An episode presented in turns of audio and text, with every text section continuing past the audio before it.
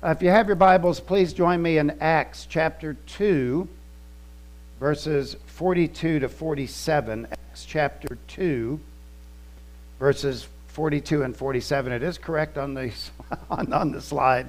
Uh, Brother Kent said, make sure it gets correct. It was, it was. So we've been looking at uh, the five core values. Grace, where does the arrow go?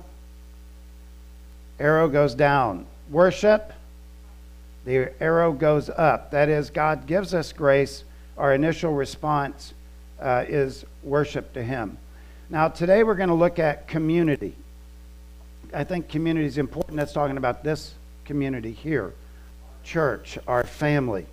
And so, one of the great texts is Acts 2 42 to 47. It comes on the heels of the day of Pentecost when they were in the upper room and the Holy Spirit came down on them and uh, tongues of fire. And so there's this empowering of the church in Acts chapter 2. Uh, Peter's sermon, and then we get to where we are right now. So, what we want to look at today is what I would call a model church. It could have been called a lot of things a healthy church, a, a progressive church, not progressive in the sense of being liberal, but moving forward. And uh, one thing is the church should never be stagnant. There should always be something going on in the body of Christ, some, uh, whether it's spiritual growth, whether it's numerical growth, whether it's outreach, no, no matter what. The church should never just be, okay, we're satisfied. And there should, uh, there should be within our each heart here this morning uh, this desire to see the church prosper and to grow. And I think if we follow this little pattern here uh, in Acts chapter 2, verses 42 to 47, I think it'll make a huge difference in the ministry here at First Baptist Church in Tolono. So let's dive in. Uh, a model church, what does a model church do? What does a model church look like? Well, a model church studies the Word of God and list some priorities here if you join me now in 42 in 242 and they devoted themselves to the apostles teaching and the fellowship to the breaking of bread and to the prayers. This word devoted means to uh, make an intense effort to do something.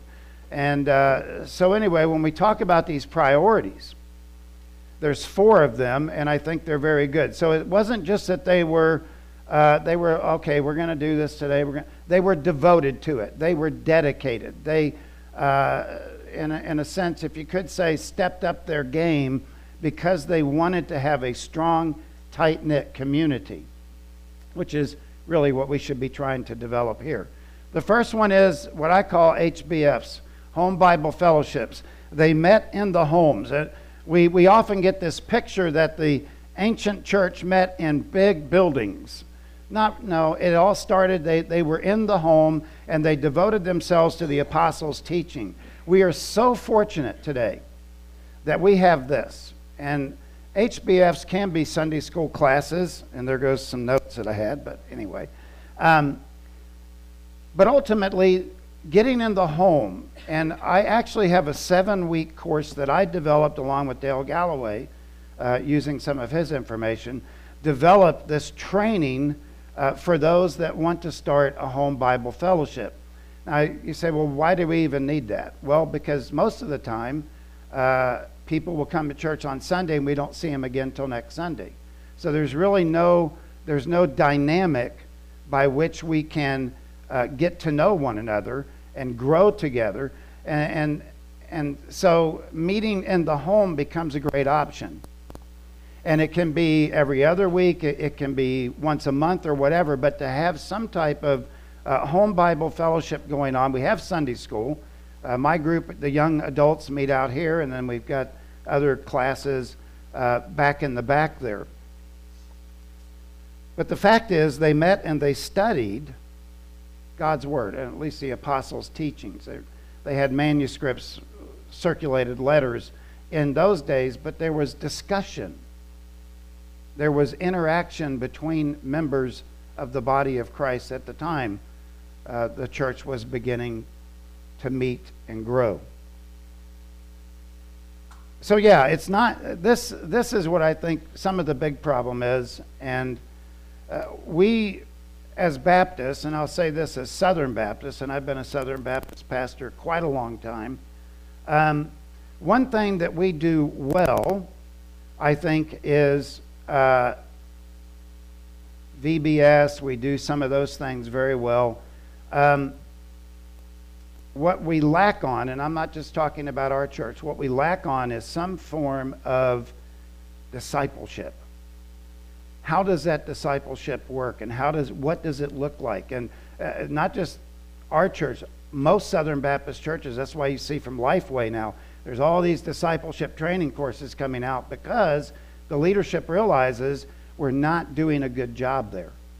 And so i'm going to be trying to do some things here in the next few months to try to to, to deal with that. Yes we love getting people down to the altar and we should because Jesus Christ can wipe their sins away.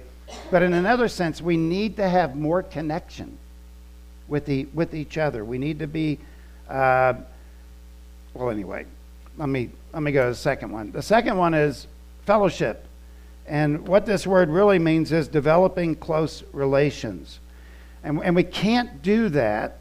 We can't do that just meeting on Sunday. And we could take a page from the ancient church. You could say this they met every day. So we only have to meet Wednesday and Sunday.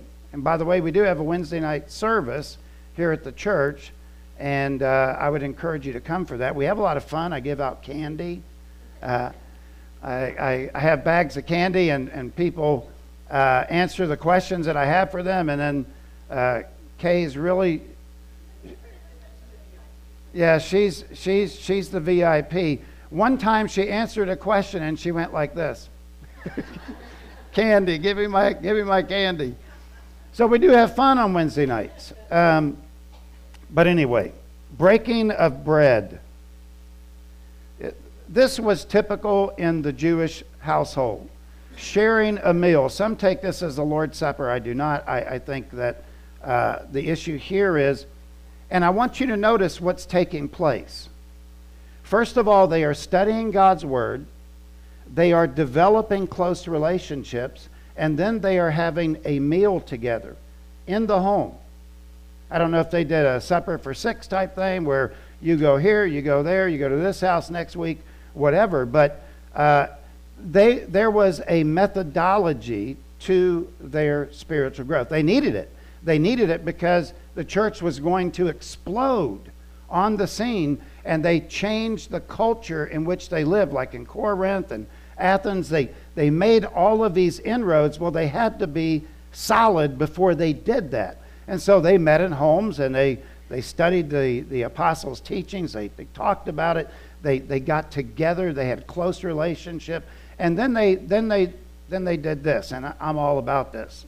Uh, matter of fact, you all know this. Um, I can't remember how many hours classes that I have had. But there's one class that stands out, and that was Knute Larson's preaching class at, at the chapel. And one day we go to class, it was three hour class, and we were all ready for him to give us a lecture. And he said, Everybody close your books. Let's go down two doors down. It was a big church. I mean, it's like a city. We went two doors down, and there were pizza boxes on top, and he had drinks over in the corner. And he said, All we're going to do tonight is we're going to talk about preaching. I think the class started at 6 o'clock, and I think I got home at 10.30. And that all happened because he just wanted us to meet, have a fellowship time together, and talk about preaching, and boy, did we talk about preaching for, I don't know, probably four and a half hours. So a fellowship meal gives an opportunity to develop a close relationship along with fellowship. And it helps us understand the other person better and understand some of their, their desires. And uh, some guys were talking very boldly about the, the preaching. And uh, it was just quite an amazing moment. And out of all the classes that I've had, that one class I migrate back to and go, wow, that all happened because there was pizza there. Uh, of course, deep dish pepperonis doesn't hurt. I like that. Uh, but I just remember that class being very, very special. And I've told Knute Larson since that that was uh, one of my best classes. And he said it's too late for me to upgrade your grade. So, um, but um, fellowship, meals, eating together. That was a Jewish custom, by, by the way. They would get together, they would eat and have a meal. the last one was to the prayers. Let me ask you a question. Do you see a, a little worship service taking place here? This is actually what I modeled my uh, HBFs, or what Knute Larson called home Bible fellowships after, was this type of order. And if you're interested, I'd be more than happy to do a seven week uh, class for those that are interested in starting. And you don't need you don't need a theological degree to do this. You just need a willing heart.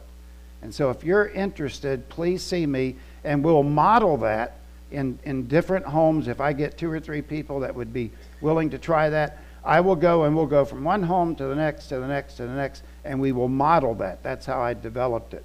Uh, and of course, with Knute Larson and Dale Galloway and a few others. Um, but it culminated in prayer. It culminated in prayer. I don't think this was an extra point. It was, it was tacked on at the end of the night.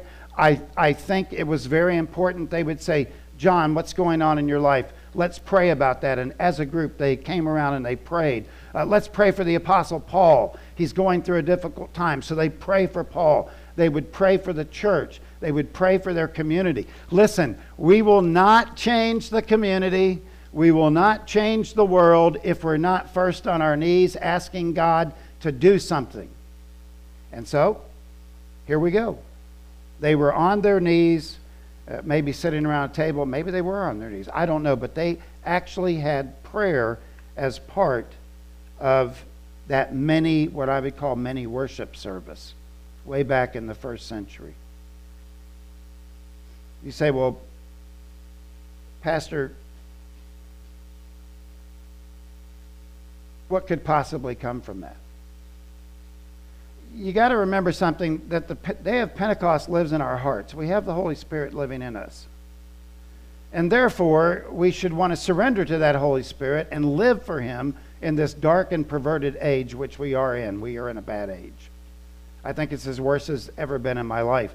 But the church still has a mission and should have a vision to reach that. And we do that by coming together, studying the Word of God, to breaking of bread, to developing fellowship, and prayer. I think prayer is very, very important.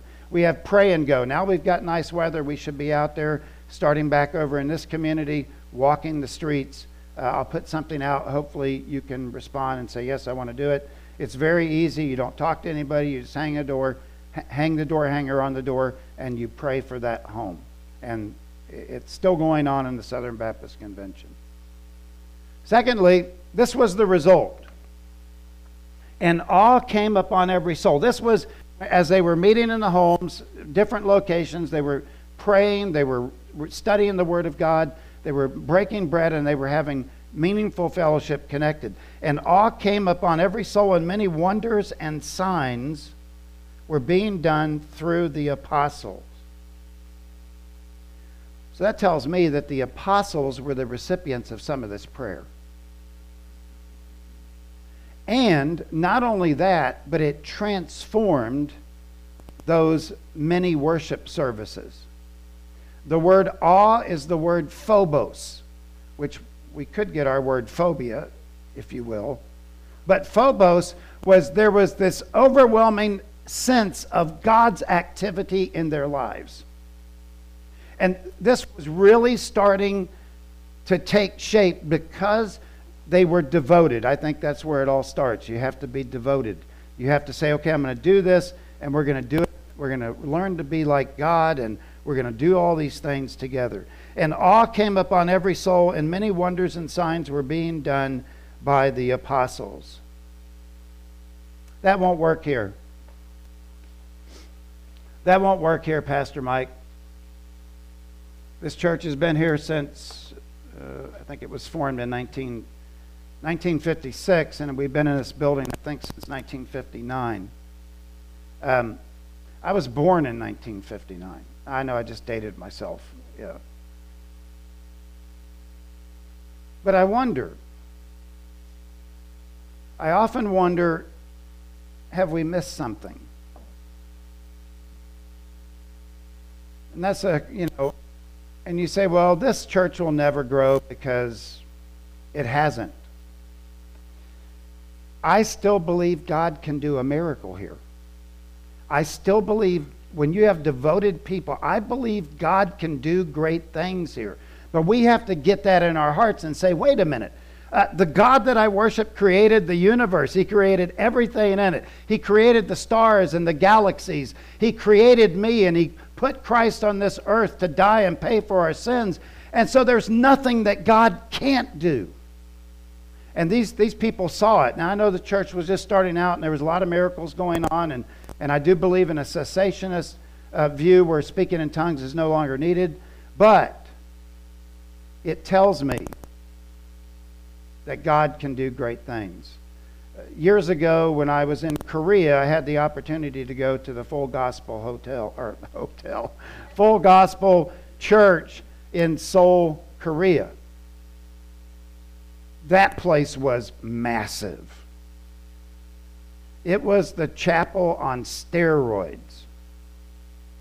It was, I want to say, two or three city blocks long in a Buddhist pagan country. Five believers met and they prayed. And when I was there, was in my fatigues. We sat in the upper deck, you know, nosebleed section.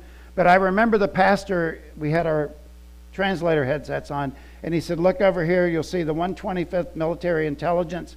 And 10,000, 12,000, I don't know how many, 20,000 maybe in that church, clapping. And you're like, whoa. The pastor preached for an hour and 30 minutes or thereabouts. They had big bags of money being brought to the altar and laid down. People couldn't get in, they were outside watching it on the Jumbotron.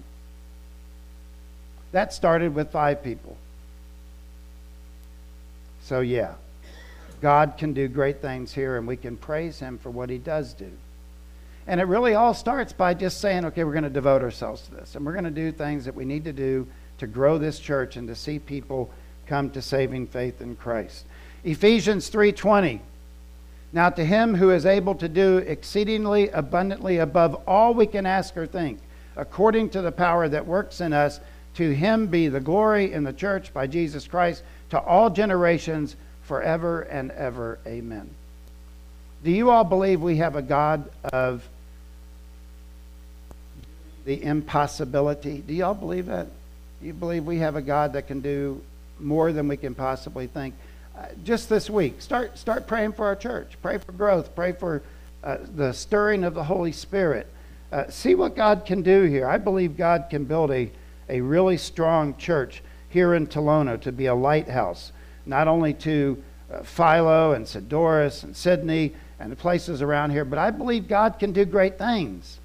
We have to start believing that rather than taking the defeatist attitude that God can't do anything here. This is the way it's always been, and He can't change anything. I just wonder if we were to change our view and our understanding what God could do. Secondly, Focus on common issues, and they looked at unity was one of their big issues. All who believed were together and had all things in common. Verse 44. And all who believed, and that's believers who had trusted in Christ, were together and had all things in common. Autos is this word together. And uh, John Polhill's probably correct on this uh, in his understanding of together, because it is kind of difficult to translate, but I, I, do think I know what it is. Um, he says this the Greek word together is notoriously difficult to translate, occurring five times in Acts.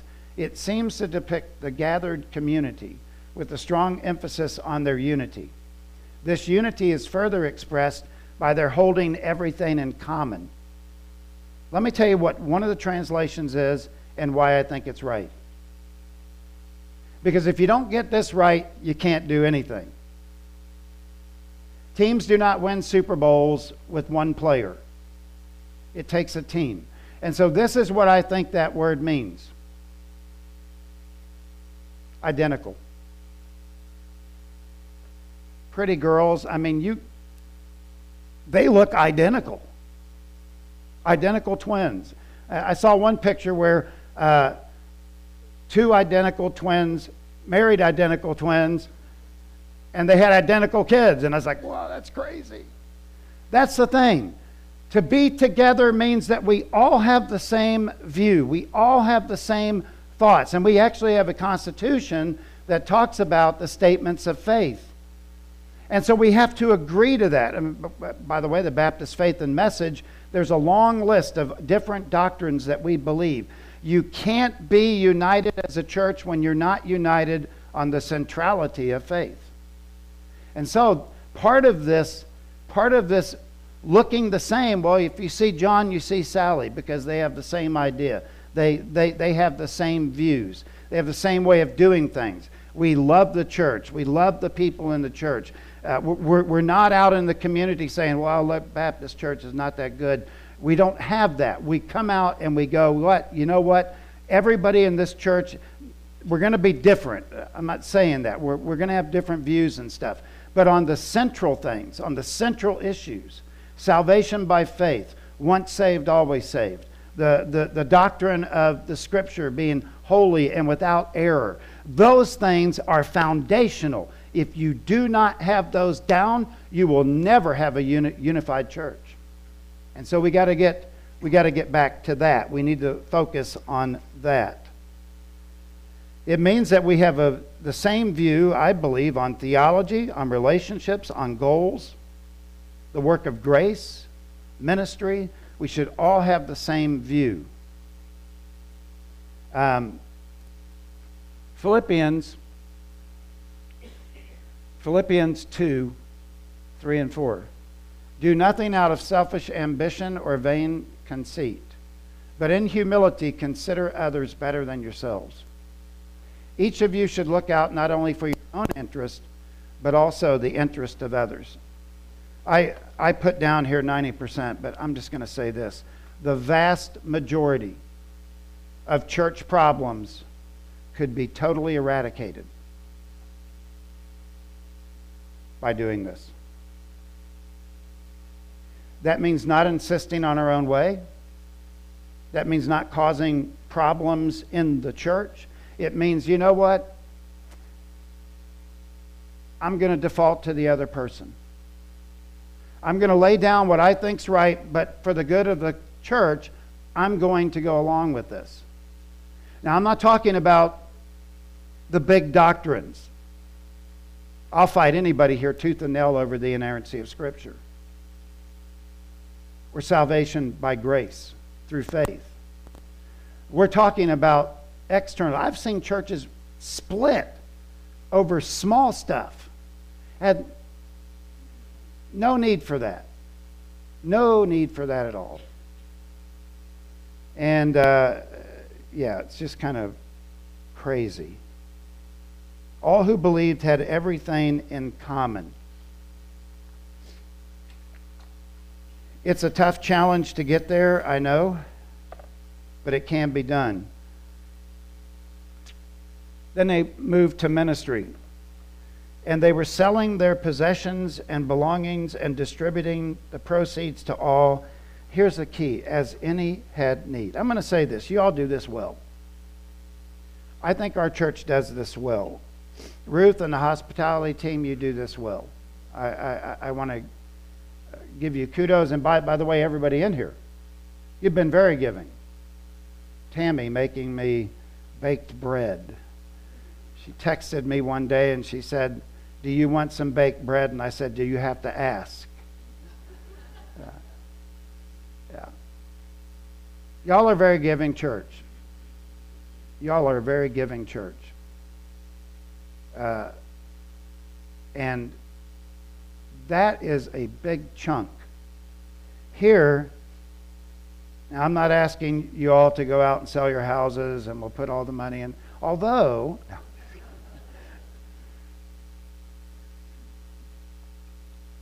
we should be taking care of the members in our church.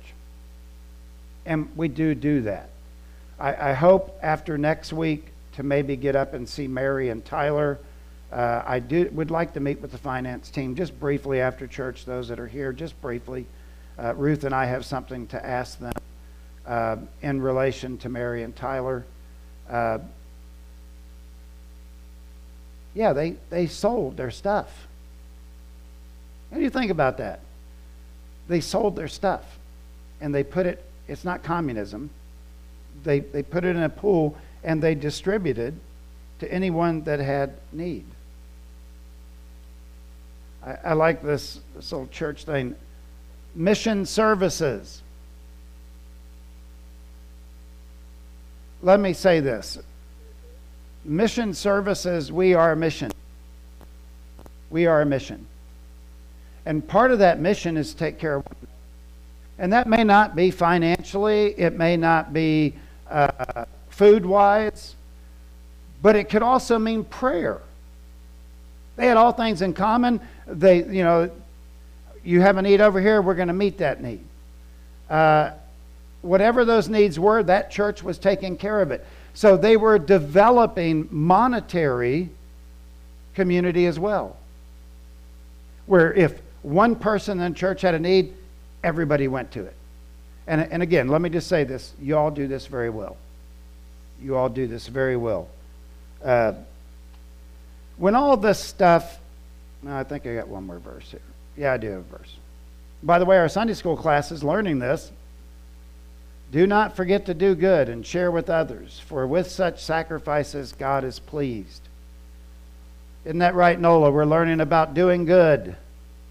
Not doing good in the sense of keeping your salvation, but doing good in the sense of sometimes giving above and beyond the call. But realize that anytime you do anything for anybody, God is pleased with that sacrifice. Unless, I think, unless you go, I don't think that's right. I, I, think if you get a bad attitude, you don't give it, you just let it let it go. But I'm saying you all do this very well. And uh, I, we are parallel with this with the church. When these things happen, when we, when we study God's Word, when we build fellowships, when we're eating with one another, uh, when we're uh, seeing God do amazing things, something happens. And we see it right here in the book of Acts. Notice verse 46. It should give you a hint. I'm getting ready to land the sermon. And day by day, attending the temple together. See, we, go, we meet Wednesday and Sunday. Of course, we have Trail Life and American Heritage Girls opposite every other Sunday. And breaking bread in their homes, he mentions it again. Luke mentions it again. Breaking bread in homes, they received their food with glad and generous hearts, and they were praising God.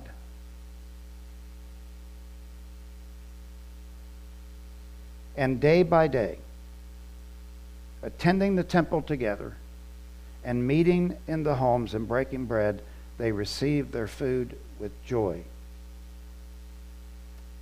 And they praise God. Let me ask you a personal question this morning. Have you lost your joy? Have you lost your joy in life? Ask God to give it back to you. Ask God, say, Lord, I haven't been happy. I'm, I'm sorry. And I get it. Life pounds on us more so today than any other time that I've been alive. But, brothers and sisters, we got to go back to being joyful. You do realize all the blessings that we have. There's a lot of blessings that we have. Our homes, our families, our friends, our finances, the food that we get. It should cause us to be joyful. And let that joy spill out over into the community. Because it did. It did. They're meeting in the homes, they're sharing the Word of God, they're doing all these things, they're selling their possessions. Wow! Man, what a great church! And they're praying for everybody. And day by day, they were just praising God and thanking Him. Through Him, let us continually offer a sacrifice of praise to God, that is, the first fruits, uh, the first fruit of lips that acknowledge His name. This week, I want you, when during the week, sometime during the week, I just want you to say, Father, I praise you for all that you've done in my life and my heart. And I think by doing that, maybe psychologically, when you got problems going on in your life, it's so easy to get stuck on those problems. And over here, I, I think the more you praise Him, the more you worship Him, the less these problems become and the less significant, uh, significant they become in your life.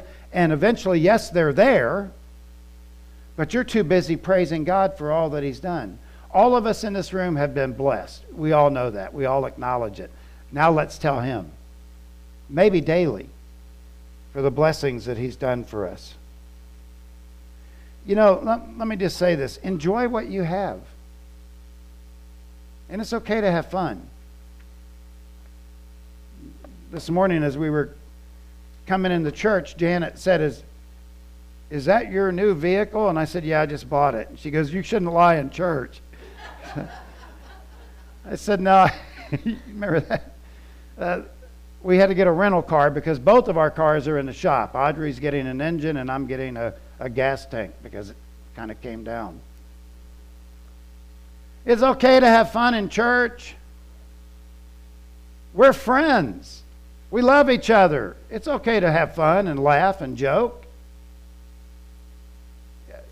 You shouldn't come into church, welcome to our church. No. Have fun, relax, enjoy. What happened? What happened to this first church in Acts chapter 2? They were doing all of these things. What happened? The result. Look at the result in verse 47. And the Lord added to their number day by day those who were being saved. What happens if we become an Acts 2:42 church? Oh, we I, I I don't know what God can do or what he what he wants to do here, but I know he does want to do. What would happen if we were to model this thing in our church and in our own lives? I think God would add to our numbers. People tell me, I don't like to witness. You can. I have full confidence in everybody in this church to be able to tell somebody about Christ. Full confidence. And I've been your pastor 15 years, and actually, August starts 16. But I have full confidence that you can share the gospel with somebody. If nothing else, John 3:16. Everybody knows that verse and you can talk to him about that verse. How your life was before Christ, how it was the moment you trusted in Christ, and how your life is now. I know you can do this. I have full confidence.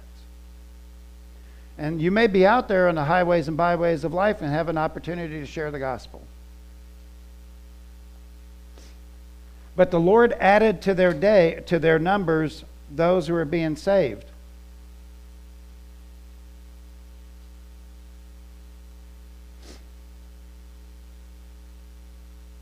I think I think God stands willing and ready to bless us. If we'll do certain things, God stands ready and willing to bless us. And I think the bottom line over all of this is prayer. Witnessing happens anywhere, at work, in a work break, or uh, any anything. But let me close this because the microphone starts.